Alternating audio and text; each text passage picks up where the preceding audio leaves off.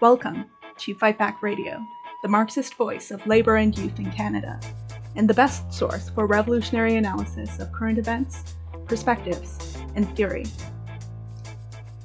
The following talk was recorded at the International Marxist Tendency's World School in 2017, held to commemorate the 100th anniversary of the Russian Revolution. In this talk, Fight Back editor Alex Grant discusses the top 10 lies about the Russian Revolution and why Marxists defend the revolution today.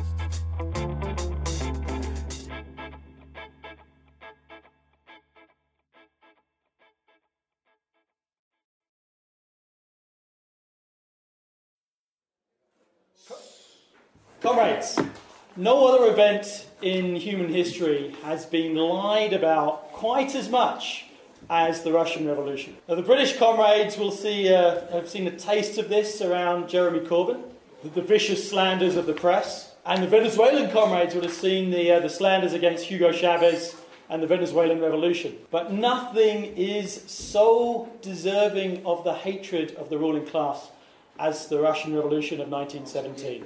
Because only here did the working class so efficiently overthrow the old order. Only here did uh, the workers, the peasants, overthrow the men in suits, the, uh, the lords and ladies that control their lives. And therefore, a hundred years after the Russian Revolution, all of these lies have been rehashed. Trotsky commented how the lies poured down like a Niagara. Though the lies started from the very first day.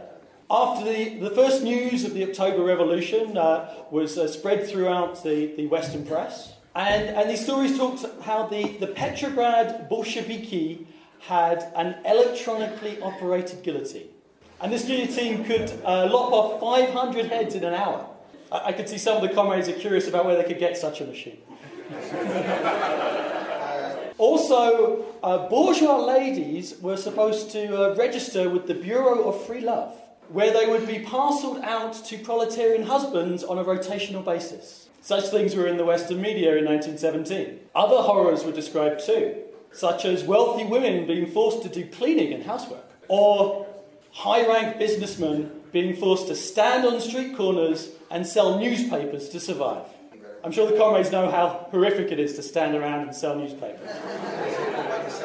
But uh, uh, th- this lead off is based on an article that should uh, go into publication soon. Uh, the, which is going to be titled The Top 10 Lies About the Bolshevik Revolution. There are literally millions of lies. Uh, Lenin was fond of saying that one fool can ask 10 times more questions than 10 wise men can answer. We're going to try and boil it down to the top 10. Uh, we're aided by a phenomenon that Trotsky spoke about that all political slander is essentially poor and monotonous. But the aim is to arm the comrades with the tools to answer these lies in the movement. So hopefully everybody will find this useful, even if it's a little bit distasteful. Okay, number one, the first lie. Lenin was a German agent. Now, th- th- this is a very important lie because it's the lie of the July days in 1917. This lie led to the Bolsheviks being illegalized. Lenin was forced into hiding. Trotsky was imprisoned. The Bolshevik printing presses were smashed. And rank and file comrades were beaten up, even murdered.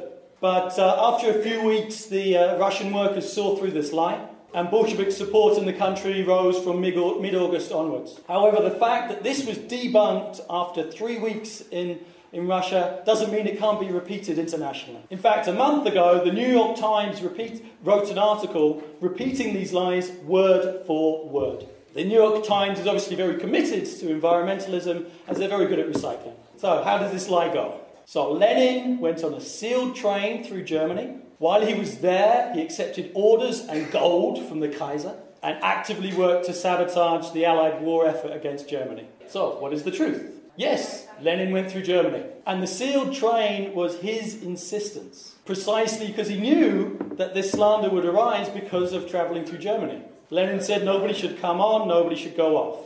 But what was his alternative? The, the Allies had blocked the road to revolutionary Russia for, for Lenin. Yeah. For a very clear reason. They didn't want Lenin in Russia. Look what happened to Trotsky.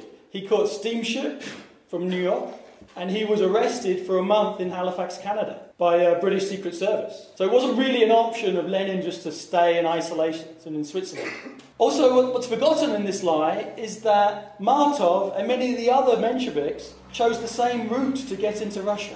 But they're not accused of, be, of being German agents. So, what of the German gold? Well, uh, if Pravda was receiving outside money, it definitely didn't look like it. It was the, uh, the, the, smallest and the worst distributed paper of all of the left papers. And the reformist papers did have rich backers. The New York Times article reveals that workers in demonstrations were paid 10 rubles to attend. But in 1921, the liberal leader Milyukov said it was 15 rubles. So the New York Times is not only, they're not only environmentalists, they're also a good place to get a bargain. But, but this money has never been found. There's no paper trail, Surely there's got to be some form of distribution network to get it throughout the Tsarist Empire. You know, maybe the train driver saw this money. No, nothing has ever been found. It is blatantly ridiculous.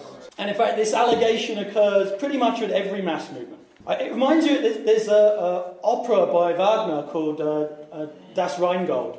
This uh, tells the story of a magical gold that makes the bearer all powerful. Clearly, the Kaiser gave Lenin the Rheingold that made him powerful enough to convince millions of Russian workers.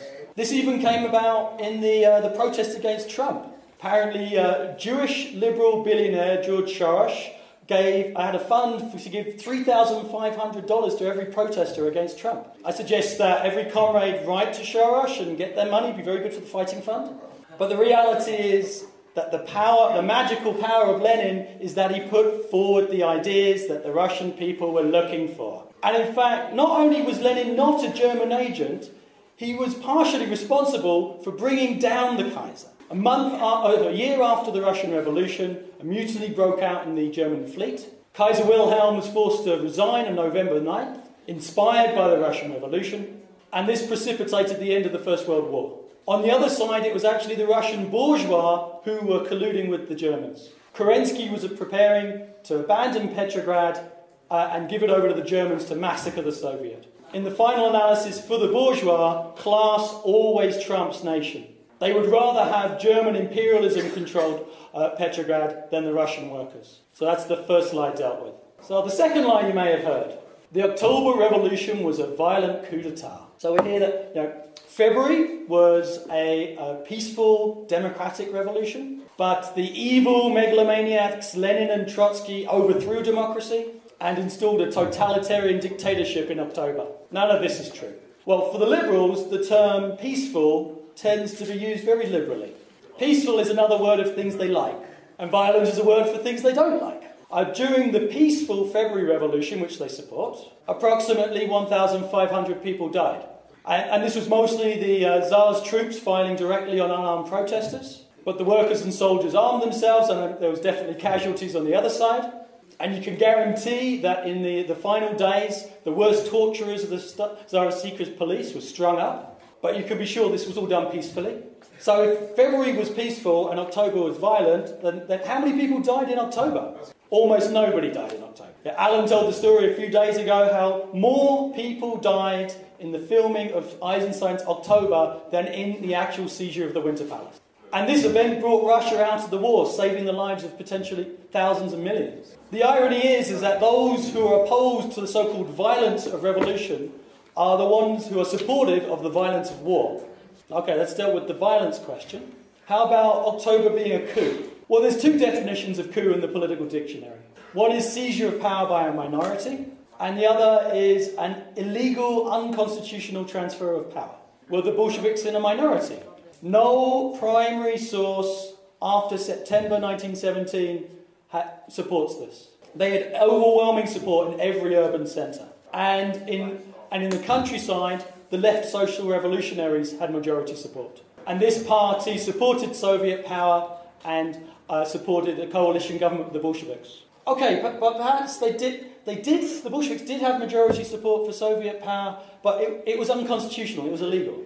As Trump would say, wrong. what was the constitutional basis of the February regime? Well, the, the ma- while the masses were fighting on the streets, the liberals were sort of looking from their rich apartments in horror They had nothing to do with overthrowing the Tsar, and they tried desperately to save the Tsar.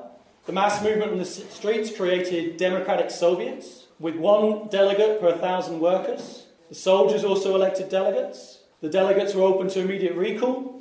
And, but in the dying days of the February Revolution, the, the liberals organised in the Duma declared themselves the provisional government with no democratic mandate whatsoever. Now, it was based upon the Duma. Now, the Duma was never elected in 1917. The elections were completely biased. It was a purely a consultative body under the Tsar, and it was weighted towards the landowners and capitalists, so that the vote of one landowner would be equivalent to of tens or hundreds of thousands of workers and peasants.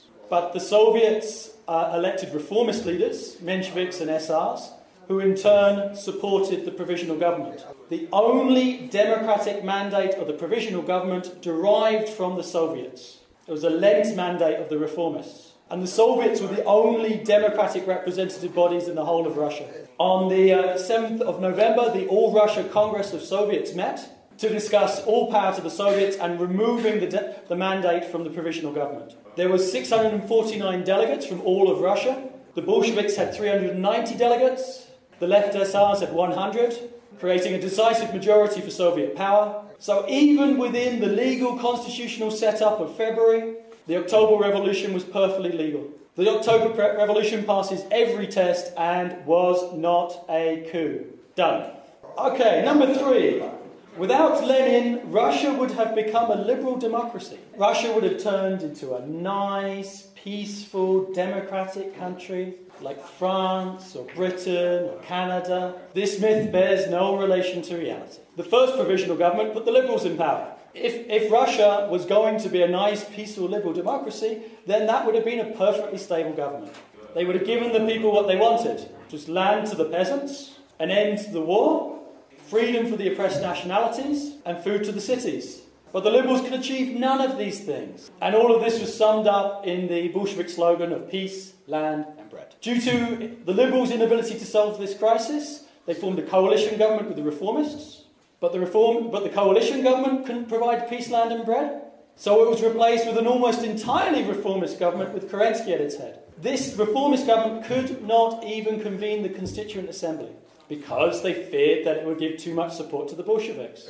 And stepwise, the Bolshevik slogan of all power to the Soviets was gaining support in the country. And the ruling class realized that they could no longer trust any of their parties and all of these, any of these democratic maneuvers. And that's when they decided to move away from any democratic pretense. And they moved behind General Kornilov's, Kornilov's fascist coup. This wouldn't have been a nice, peaceful coup. Kornilov would have drowned every Soviet city in blood. And he wouldn't have stopped there, he would have probably strung Kerensky up too. At this point, the only solution in Russia was socialism or fascism. The workers wanted socialism, the uh, landowners, the capitalists, the monarchists wanted fascism of some sort. But we hear the Bolsheviks lost the vote in the Constituent Assembly elections. First of all, let's forget let's not forget who called the Constituent Assembly elections. The Liberals, the Reformists, none of them did. No, it was organised by the Bolshevik led Soviets. And what were the results? 41% for the SRs, 24% Bolshevik, under 5% cadet, and 3% Menshevik. So let's compare the Bolsheviks with the cadets. So the party of uh, Soviet power versus the party of Kornilov's reaction. 24 versus 5%. The Bolsheviks gained decisive majorities in all the urban centres. They also got two thirds of the vote on the Western Front, the soldiers. Unfortunately, the, uh, the, the, Socialist Revolutionary Revolt was confused. That the, the SR party had split between left and right. The left supported Soviet power, the right did not. Because, uh, but the, uh, the lists did not recognise this difference. And the countryside voted overwhelmingly for the SRs. But when the Constituent Assembly met, it was a sort of bizarre hybrid anomaly. The movement had proceeded beyond it. The workers wanted Soviet power, which was a hundred times more democratic than constituent democracy, where you elect people based upon uh, your workplace. Delegates are open to immediate recall, receive a wage of a skilled worker, as opposed to sort of constituent democracy, where your representative just goes off for years and you never see them again. And the, and the whites, the reaction, wanted nothing to do with the Constituent Assembly. They were looking to methods of civil war and fascism. It was actually an anarchist who had brought an end to the Constituent Assembly. The, the, the head of the guard uh, was, a, was an anarchist. And at 4 a.m., he just said, The guard is tired. I propose you close the meeting and let everybody go home. Nobody cried, nobody fought, nobody cared. The movement went on. Next, the Bolsheviks committed atrocities in the Civil War. Here's a surprising fact war is violent. In fact, in the early days of the revolution, the revolutionaries were way too lenient. They would capture Tsarist officers and would set them free on the basis of a promise never to fight against the workers. Many of these bastards went off to kill thousands, and the revolutionary workers learned very quickly not to be so soft. They should have all been locked up. But what was the reality in the Civil War? Yes, a lot of people were killed on, all sides. But if you look at the reality of the Civil War, the whites went on to, to produce the most horrific atrocities. Uh, one example, they filled three freight cars with bodies, they put the frozen corpses in obscene positions, and they sent these freight cars to starving Petrograd under the slogan of fresh meat. Anybody su- suspected of being a communist was mutilated, their eyes gouged out, their tongues removed, buried alive. Denikin's army was an orgy of looting, raping, and pogroms. When they seized territory, the peasant land was returned to the Lord, and vengeance was enacted on the uh, workers and peasants. In this context, many who'd supported the Mensheviks and the reformists in the previous period all joined the Reds. There's, there's one example of a prison escape in uh, Kolchak's capital, and he murdered 2,000 in revenge. Now, you'd think that uh, sabotaging rail lines would be a fairly standard um, tactic in a civil war. Well, every time the Reds sabotaged the rail lines, uh, the Whites hanged three pri- prisoners by that break. And yes, there were Red repri- reprisals. How could there not be? How could you hold the people back in the face of such atrocities? But this was far less than the Whites. But, but don't take my word for it. The American General Graves uh, wrote his uh, memoirs, where he said for every one atrocity committed by the Reds, a hundred atrocities were committed by the Whites. These reactionaries, they don't oppose violence. What they oppose is the poor standing up against the rich. And we don't want violence, but we are not pacifists. We believe that the majority has every right to defend themselves against the minority, the violent minority, and defend themselves by proportionate means. And they will never forget the Russian working class from winning the civil war. And that's what matters to these people. Okay, done. Continuing on the theme of violence, the Romanovs were killed in cold blood. Hands up, everybody who's heard of the killing of the Romanovs. Everybody has their hand up. Hands up if you have heard of the killing of the 26 Baku commissars at the same time. I see two comrades putting their hands up. Three, four. Okay, very good. So, why do you know about the Romanovs but not the 26 Baku commissars? These are two events who happened uh, within a month of each other. It's almost like some lives are more important than others. This murder was the 26 Baku commissars was that atrocity was committed by British imperialism, but we're not supposed to remember those people. The other thing we're not supposed to know is the 5,000 protesters Nicholas was, was killed in the February sorry in the 1905 revolution. We, you know, we tell, we're told the story of Nicholas being a quiet, humble man. Well, in Russia, he was known as Nicholas the Bloody. He was a member of the anti Semitic Union of Russian People. He funded it and wore its badge proudly. The union was responsible for organising murderous pogroms against the Jewish population murder, rape, pillage against men, women, children, infants, even, torture, burning, dismemberment. In one incident in Odessa, 800 Jews were murdered, 5,000 wounded, 100,000 made homeless. Nicholas wasn't ignorant over these uh, events. He called them the actions of loyal people. He said that terror must be met with terror. And yes, his final act of violence was to order his troops to fire directly into the unarmed protesters in the February Revolution. So, no, Nicholas definitely deserved his fate. And, and if you look at the, the actions of the imperialists, they're, they're no different, they're no better.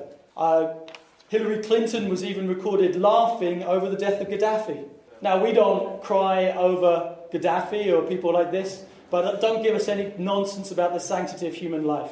The imperialists don't cry over the thousands of children killed in Iraq by Bush and Blair's bombs. or Obama's drones in Pakistan, but these victims are nameless and meant to be forgotten by the rich and powerful. Okay, so some admit that Nicholas was a tyrant, but what about his family? I'm afraid that Nicholas didn't hesitate to murder entire families of Jews and revolutionaries. Or let's give a modern example. How is this different from a guided missile strike that kills two insurgents but 30 family members? Now, of course, this wasn't ideal. Trotsky wanted to do a public trial to detail all of the crimes of the Romanov dynasty, but in the conditions of the civil war, this wasn't possible. The, the White armies were threatening to uh, take uh, the, the, very nice accommodations that uh, Nicholas was being imprisoned in. And if they could have got hold of even a single member of the uh, royal family, it would have been a rallying point for the White armies. They tell us that the bombing of Hiroshima and Nagasaki was necessary because it saved lives and shortened the war. Now that's a lie. But the ending of the Romanov dynasty say, eh, shortened the war and saved lives. It demoralized the whites and aided the war effort. The whites would not have hesitated in murdering entire communist families, families of Reds. You see that the, uh, the tens of thousands that they killed in the, uh, uh, the Paris Commune, the bourgeois killed. Or after Spartacus' revolt, how they lined the Appian Way with slaves. The workers knew they had to fight to the end, and they did so, and they won, and it was good. Okay, next. This one's for the anarchists. Trotsky murdered the Kronstadt sailors. I, how often we heard from sort of our anarchist friends, you know, Kronstadt, Kronstadt, Kronstadt. Sadly, those yelling this out have often not done their homework to find out what actually happened in the revolt. The reality is that the Kronstadt revolt was an unfortunate tragedy of the Civil War. It's not the result of the dictatorial actions of the Bolsheviks. Now, the name of Kronstadt rightfully deserves pride of place in the annals of the revolution. In 1917, the Kronstadters were the most courageous fighters. But the Kronstadters of 1921 were not the same people as 1917. The Kronstadters of 17, they were the first to volunteer, fight, and die in the Civil War. The 1921 Kronstadters were largely the sons of peasants. In the Civil War, uh, the Soviets adopted the policy of war communism. Basically put, war communism was a grain requisition from the peasants to feed the soldiers and the workers in the cities. And in the first period of the Civil War, the peasants were happy to do this. They were happy to make some sacrifices because the Red Army was stopping the whites from taking back the land. But after a few years, economic interests overcome political sympathies. And the peasants started to demand free trade in grain. And the Kronstadt children of peasants, sons of peasants, took up this demand also. And yes, uh, there were a few anarchists on the island, and an anarchist inspired manifesto was written. But the key demand was free trade in grain and end to war communism. Now, the workers' start, state began negotiating with the Kronstadters, but this was towards the end of winter, and time was running out. Kronstadt is a fortress that controls the shipping in and out of Petrograd. In winter, there's an ice bridge to the fortress. But once this melts, there is literally no way of taking the island. The, if the workers' state had lost control of Kronstadt, could, they could literally starve Petrograd, the proletarian capital. In conditions of civil war, this could never be allowed. And negotiations ran out of time. And so the revolutionaries were forced to retake the island. Now, it's utter cynicism that this has been blamed on Trotsky. Trotsky had nothing to do with Kronstadt. Although, as uh, head of the Red Army, of course, he politically agreed with it. But there's a political necessity to tar the good name of Trotsky in the left opposition. Whatever the best wishes of the Kronstadt sailors were, their actions would have led to the giving up of the island to the whites, to, to the white armies stationed in Finland. The irony is, is that soon after the Kronstadt revolt, uh, the Bolsheviks instituted, or ended the, the uh, war communism. They, they uh, began the new economic policy that provided free trade in grain. Now, the, uh, the Bolsheviks had resisted this precisely because they knew it would lead to the strengthening of the rich peasants, the kulaks. But Kronstadt was one of the last symptoms that realized that war communism couldn't go on any further. But, uh, but this never, the fact that the Kronstadters supported free trade in grain didn't stop the anarchists from opposing the new economic policy.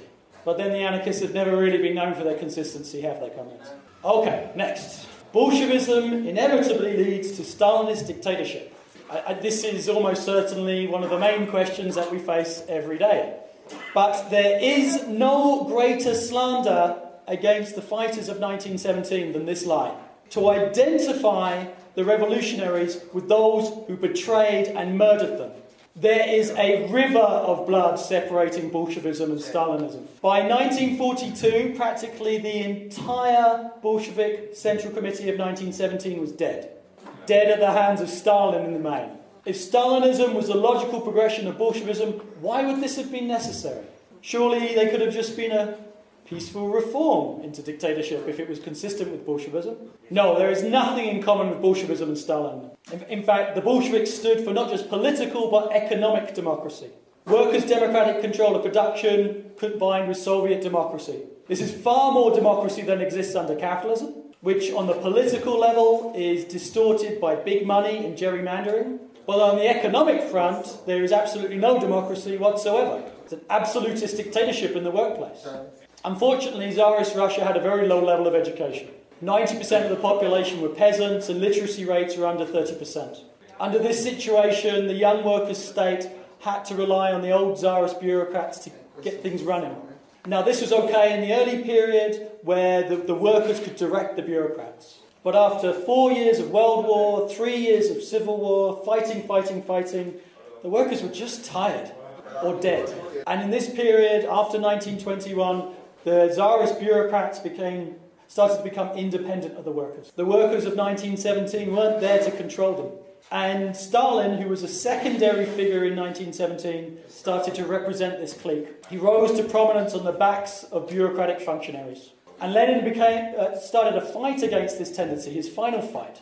He said that the state machine was like a car not going in the direction of the driver. The state apparatus is still quite alien to us.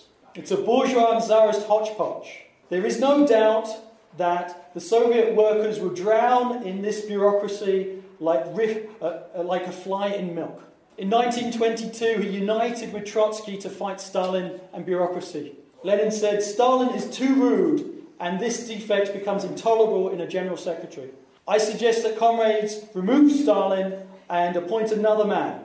Another man who is more tolerant, more loyal, more polite, and more considerate. This is more than enough to prove that Lenin was opposed to bureaucracy and Stalin in particular. But the Bolsheviks banned opposition parties, we hear. Well, this is true. But why is it true? The fact is that every opposition party uh, took up arms against the workers' state. The Bolsheviks believed in multi party democracy, as, as do we. Okay, but just imagine if uh, Al Qaeda tried to run for a parliamentary seat in, Lo- in London or for governor of New York. I, I don't think they'd be allowed to run and stand up on, in election debates. Anybody picking up a bomb or a gun against the democratic will of the people will quickly lose their democratic rights. As in any democratic society. And Trotsky's left opposition, the first fighters against Stalinism, were the lead uh, proponents of democratic rights for the people. It was the genuine Bolsheviks that were fighting Stalinism for the very first day were the first to be sent to Siberia. Trotsky was assassinated by a Stalinist agent. So, and, but, the, but these martyrs, these fighters against Stalinism, are forgotten in the lie. The lie that Bolshevism leads to Stalinism is an abstract concept outside of time and space. It tells us nothing about the specific conditions in 1920s Russia. It ignores the backwardness, the civil war, the blockade, the invasion of 21 foreign armies, the failure of the revolution to spread to advanced capitalist countries, the isolation of the revolution. Like, it's, it's like the reformists and the anarchists think that bureaucracy is some, you know, uh, just moral failure, rather than the, uh, the product, bureaucracy being a product of social relations. Bureaucracy is an inevitable consequence of backwardness and shortages. There are two methods of managing shortage. Now, the capitalists have a very simple way of managing shortage. If there's not enough of a commodity, you raise the price. If people starve, well, it's their fault for being poor. Now, this solution is not compatible with socialism. So, if there's a shortage in a, in a workers' state, the only solution is rationing, a line. And the only way for a line to be orderly is if you put a cop at the front of it. Otherwise, the strong will just grab whatever they want, and the weak will uh, starve. But if there's going to be a line, if there's going to be uh, a cop on that line, he's got to get what's at the front. Otherwise, he's not going to keep things in order. That is the economic base of bureaucracy. And there was plenty of shortages and backwardness in the early Soviet Union, which are the fault of Tsarism, the war, and the Civil War. Would we have the same problems now? Well, an advanced capitalist country like Western Europe, North America, doesn't have to face these questions of backwardness. We don't have to face the low cultural level and illiteracy. Actually, it's the opposite. Uh, these countries are producing millions and millions of graduates who can't find jobs. In, in North America, for every four PhDs, there's only one job. And there's not shortages. The capitalists are sitting on billions and billions of dollars of dead money. Uninvested money that is, literally, that is totally unproductive because the capitalists can't make a profit out of it. And state functionaries today aren't privileged like they were in 1917. In fact, uh, in most countries, uh, those who work for the state, uh, except for the top echelons, actually unionised. Public sector workers, they're, you know, they're part of the working class, they go on strike quite frequently. A future socialist state could put these workers to use running society. They're not going to be an elite that can be used against the majority of the population. Lenin put forward four conditions for a socialist democracy the election of all officials with right of recall, no official to receive a wage higher than a skilled worker, the rotation of all bureaucratic tasks, and no outside armed force that could be used against the people. Now, backwardness stopped these points being, from being enacted in the Soviet Union. You know, Lenin said, when everybody's a bureaucrat, nobody is a bureaucrat. We would not face the same problems as 1917. Stalinism is not inevitable, and Bolshevism has nothing to do with Stalinism. Okay, next. You'll love this one. Number eight Communism killed 100 million people. You see this in newspaper editorials. It's especially popular on internet message boards. It, it, it's like this all purpose slander. Oh, you're a socialist. Communism killed 100 million. Oh, you want a higher minimum wage? 100 million dead. Oh, you want healthcare? 100 million, 100 million, 100 million. It's, it's a fantastic all purpose slander for whenever you've run out of genuine argument. Well, well this slander is based on the, uh, the so called Black Book of Communism, authored by Stéphane Courtois in 1998. Now, now, this book has been widely debunked and seen as totally biased. Even some of the co workers with Courtois denounced the book as, as com- using completely uh, hypocritical methodology. You know, collaborators said that the 100 million figure cannot be sustained, but that the author was obsessed about reaching this 100 million figure. And we know why. It's because it's, it's a very easy figure to remember. You know, that, you know uh, some right winger just says 100 million to you, and your response has to go into the socio-economic conditions of Stalinism, and you know you have to tell a person to sit still for 15 minutes. Well, the reality is that over 90% of the deaths in the Black Book refer to Stalinism and Maoism. And we've already explained how Stalinism has nothing to do with genuine Marxism. You know, and we do not take responsibility for any of these victims of the Stalinist regimes. But we point out that the first victims of the Stalinist regimes were us our comrades. How dare they use the mar- our martyrs to attack us? Utterly disgusting. Well, who, who was responsible for the deaths in the Civil War? The Russian workers and peasants decided they wanted Soviet power, democratically by overwhelming majority. Actually, uh, one of the uh, proof that it was overwhelming majority is that the, they would never have been able to win the Civil War if they didn't have majority support. Totally isolated, no army, the, the Red Army was able to fight back and win, could, could not have done that if it was unpopular.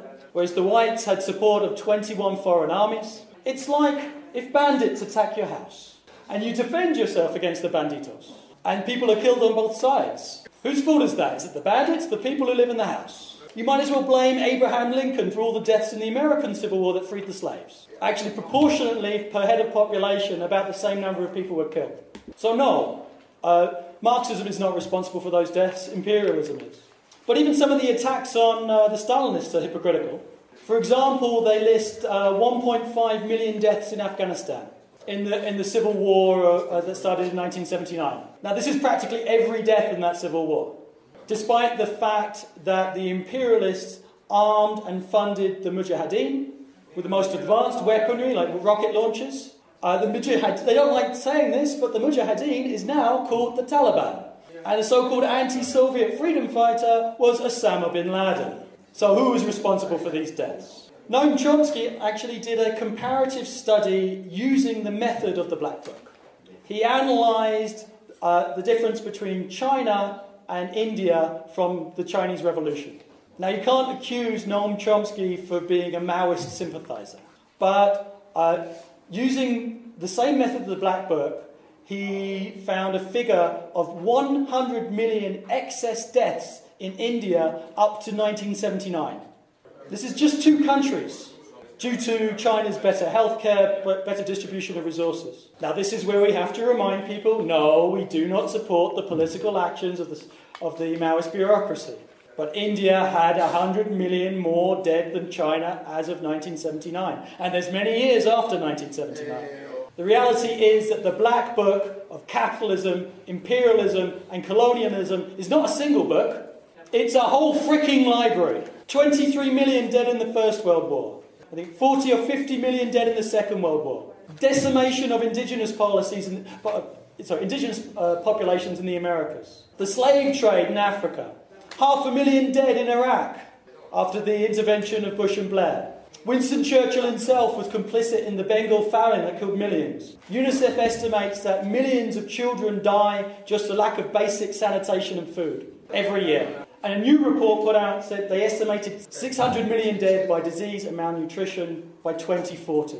It is high time that humanity turn the page on this system that is dripping with blood from every pore. We don't accept the 100 million dead by communism, but the deaths of capitalism number in the billions and billions. So, number nine, the fall of the Soviet Union proves, proves human nature is capitalist. I'm running out of time and I've still got two lies to go. Maybe some of this stuff can come up in the discussion. Well, the reality is that uh, yeah, capitalism has only existed for a few hundred years, whereas Homo sapiens has existed for hundreds of thousands of years. So somehow, uh, humanity was being unnatural for 99.9% of its ex- existence. No, it's blatantly ridiculous. And in fact, the people of the Soviet Union produced amazing things. They produced more doctors, scientists, and engineers than any other country on the planet. And the reality is that it's ridiculous to talk about you know, the, the success of capitalism when we see crisis everywhere around us. But I think I'm going to uh, wrap things up at this point. And the final lie that people might want to uh, come in on the discussion was uh, nothing was achieved in the Russian Revolution.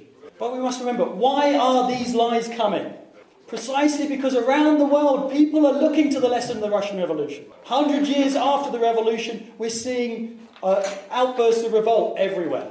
The ideas of the Russian Revolution are a threat to the status quo. And so it's necessary to answer these lies and give the workers and youth the answers they can to fight back.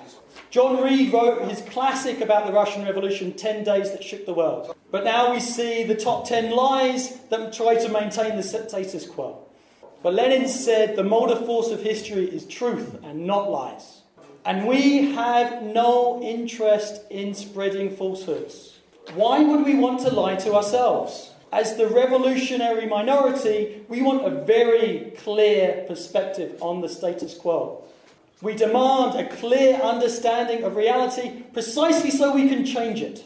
And hopefully, this discussion will help arm the comrades with the answers to reach the workers and youth. So, a hundred years after the revolution, we can build a new October and put all this lies and filth and death away to build a new socialist society and a new future for humanity. Thank you.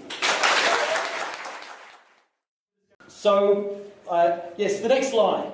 The fall of the Soviet Union proves human nature is capitalist. When, when you look at the state of the world economy right now, this really is laughable. The fact that capitalism cannot develop the productive forces, the fact there is mass unemployment, that they go from crisis to crisis to crisis. Yes, very, very natural indeed. And I'm not going to deal with this question from a philosophical or scientific viewpoint, but it's just not true that that's why the Soviet Union fell. Amazing things happened in the Soviet Union, which had absolutely nothing to do with the Stalinist bureaucracy. All of this was despite the bureaucracy. But the people of the Soviet Union, organized through the planned economy, produced amazing things. Anybody who visited the, uh, the Soviet Union or Eastern Europe prior to the fall of Stalinism would have seen that people worked damn hard and damn smart. They produced more doctors, scientists, and engineers than any other country on the planet. If you look at productivity between 1913 and 1963, in Britain it rose 73%, in USA it rose 332%, And in the Soviet Union, it was 1,310% due to the planned economy. Annual growth rates exceeded 10% in the same period when the uh, capitalist world went through the Great Depression. The Soviet Union had 205 doctors per 100,000 people. This is almost twice the number for Britain. In 1970, there were 257,000 engineering graduates, compared with 50,000 for the USA. This contributed to many gr- groundbreaking discoveries, Nobel Prizes, abject slander on the Soviet people to say that the regime fell due to their stupidity and laziness. So, why did the Soviet Union fall despite the uh, brilliance of its people? The blame lies again with the Stalinist bureaucracy. Democ- uh, so Trotsky explained that the, uh, a planned economy needs democracy like a human body needs oxygen. A planned economy works in a very different way from a capitalist economy. What is the check against inefficiency under capitalism? If a capitalist company is inefficient, it will go bankrupt and be removed from the market. But a bureaucratically planned economy does not have this check. Inefficient productive processes can proceed indefinitely. And that's why a planned economy needs democracy, workers' democracy, economic democracy, because 50 bureaucrats in Moscow cannot plan a complex economy. And the workers on the shop floor, if they see something stupid happen, happening, they'll stop it. Uh, so that's why democracy utterly essential for socialism. Now, the, uh, the bureaucrats could plan basic industrialization. We need you know, this much steel, this many trains, etc. But when it came to uh, a, when the economy got more complex in the 1960s and 70s, it could not be bureaucratically planned. The massive weight of stupidity, bureaucracy, inefficiency, nepotism turned from a relative fetter to an absolute brake. The uh, Soviet economy stagnated from about 1970 onwards. And Stalinist bureaucrats tried almost everything to get it going again, except one thing workers' democracy. That would actually have fixed the problem. Because, but they couldn't allow workers' democracy because that would have threatened their rule. So the uh, Soviet bureaucrats moved to make themselves capitalists. They bought up everything on the cheap and turned themselves into the present Russian oligarchy. But if this was, you know, a, a return to nature, surely it would have led to a boom in the productive forces. The return to capitalism in the Soviet Union was an abject disaster. There was a 60% reduction in GDP. Life expectancy went down by 15 years. It was, it was like the defeat in two wars. And all the social ills of capitalism came back alcoholism, prostitution, drug abuse, organised crime. The position of women turned down very sharply. This is the legacy of capitalism. On the other side, a healthy, democratically planned economy could unleash the capabilities of the working class. The Stalinists thought that the workers were stu- stupid drones. But you know who else thinks the workers are stupid drones? The capitalists. Uh, any any uh, sort of business administration students will be taught that the workers are just stupid idiots. And all knowledge and inspiration comes from the so called, you know, captains of industry. Well, these are the captains of industry that destroyed the economy in the world financial crash, who presided over bankruptcy and layoffs and bailouts, and where in fact it is the workers on the shop floor who really know how things run, who could really unleash productivity instead of being alienated from production under capitalism and Stalinism. For example, under, under capitalism, if a worker comes up with a good idea, his boss is just going to steal it and then just uh, lay off as many workers as the increased production. So, what is the incentive to innovate? Uh, whereas under a democratically planned society, innovations goes for the betterment of all. The working class doesn't need more men with whips. We need to unleash the creativity of the people that currently goes untapped under capitalism. Okay, last line. Nothing was achieved during the Russian Revolution, or by the Russian Revolution. If nothing was achieved, why do they spend so, time, so much time and effort attacking it? Comrade spoke of the army of experts that are mobilized to, to attack the Russian Revolution, who just peddle the same old lies in the same old books again and again and again. But there's a lot of money in this because it's an important part of maintaining the status quo. To say the Russian Revolution achieved nothing ignores reality. The planned economy took the Soviet Union from a position like Pakistan to being the second world superpower.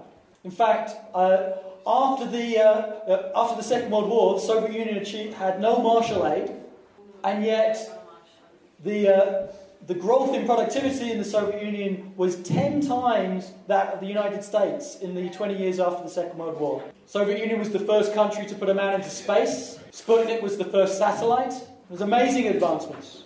One of the main achievements of the Soviet Union was defeat of Nazi Germany.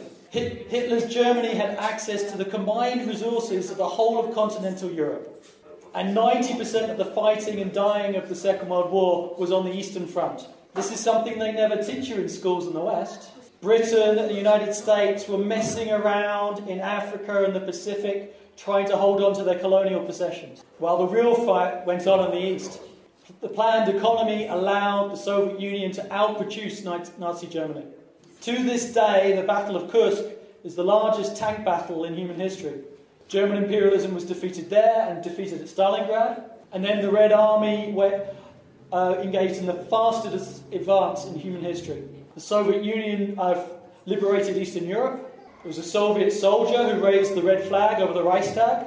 And if it wasn't for the Western Front, the, the Red Army would have liberated the whole of Europe and they would have been met in Calais. That was all due to the success of the planned economy. And the gains of the revolution were not just economic but also social. Women in Britain didn't get the vote until 1928. But Soviet women achieved full legal equality in 1918. Canadian women weren't even legally defined as persons until 1929. So, Soviet family law became gender neutral and homosexuality was legalized. An interesting anecdote Trotsky actually took his wife's name, and that was not seen as unusual. Abortion was legalized decades before the West. Now, much of this was undone under the Stalinist uh, counter revolution, but despite this, by 1970, the Soviet Union achieved gender um, balance in higher education, significantly in, in, advance of the capitalist West.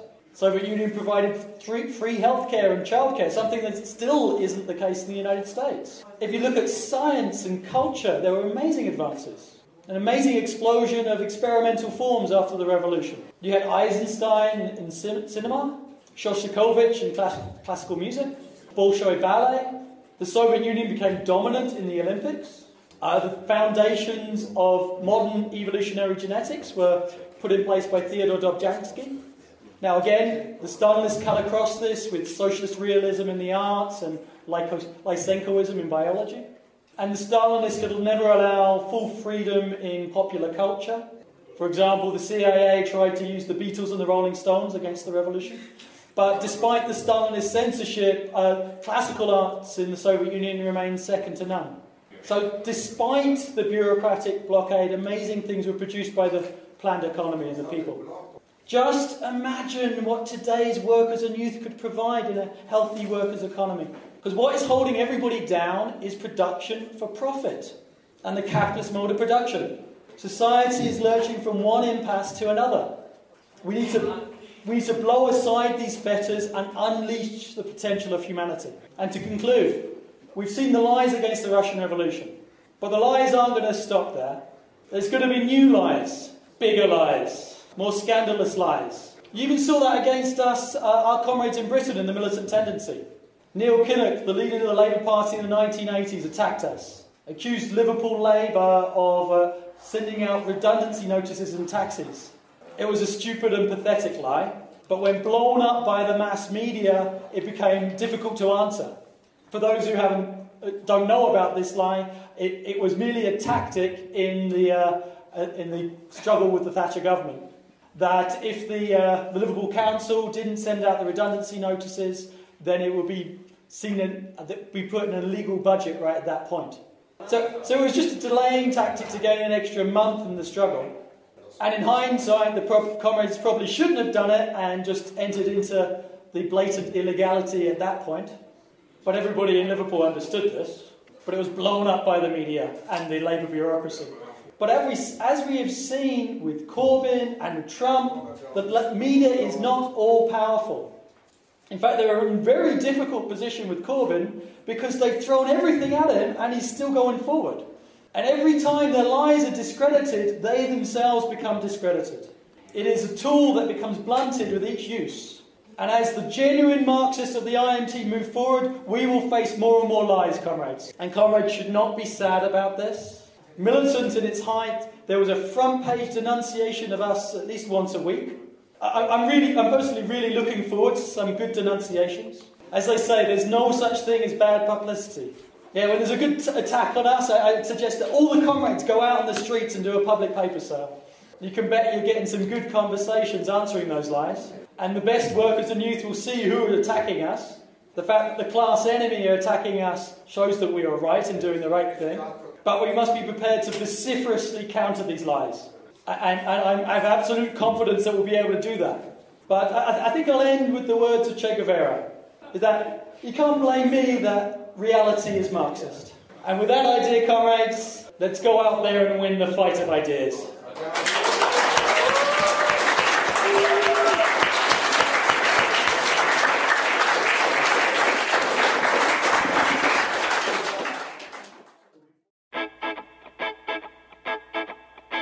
Thank you for listening to Fight Back Radio. Fight Back is a revolutionary organization fighting for the socialist transformation of society. We are the Canadian section of the International Marxist Tendency. We actively seek to educate workers and youth in the genuine ideas of Marxism in order to fight back against capitalist attacks and austerity and bring an end to capitalism. However, we won't be able to do this alone. So if you agree with us, get involved we can be found online at Marxist.ca, on Twitter, Facebook, and TikTok at Canada Marxists, on Instagram at Socialist Fightback, and on YouTube as Fightback La Riposte. For international news and analysis, check out In Defense of Marxism at Marxist.com. The music in this episode is General Strike by Soul Jazz Orchestra. It can be found at souljazzorchestra.com.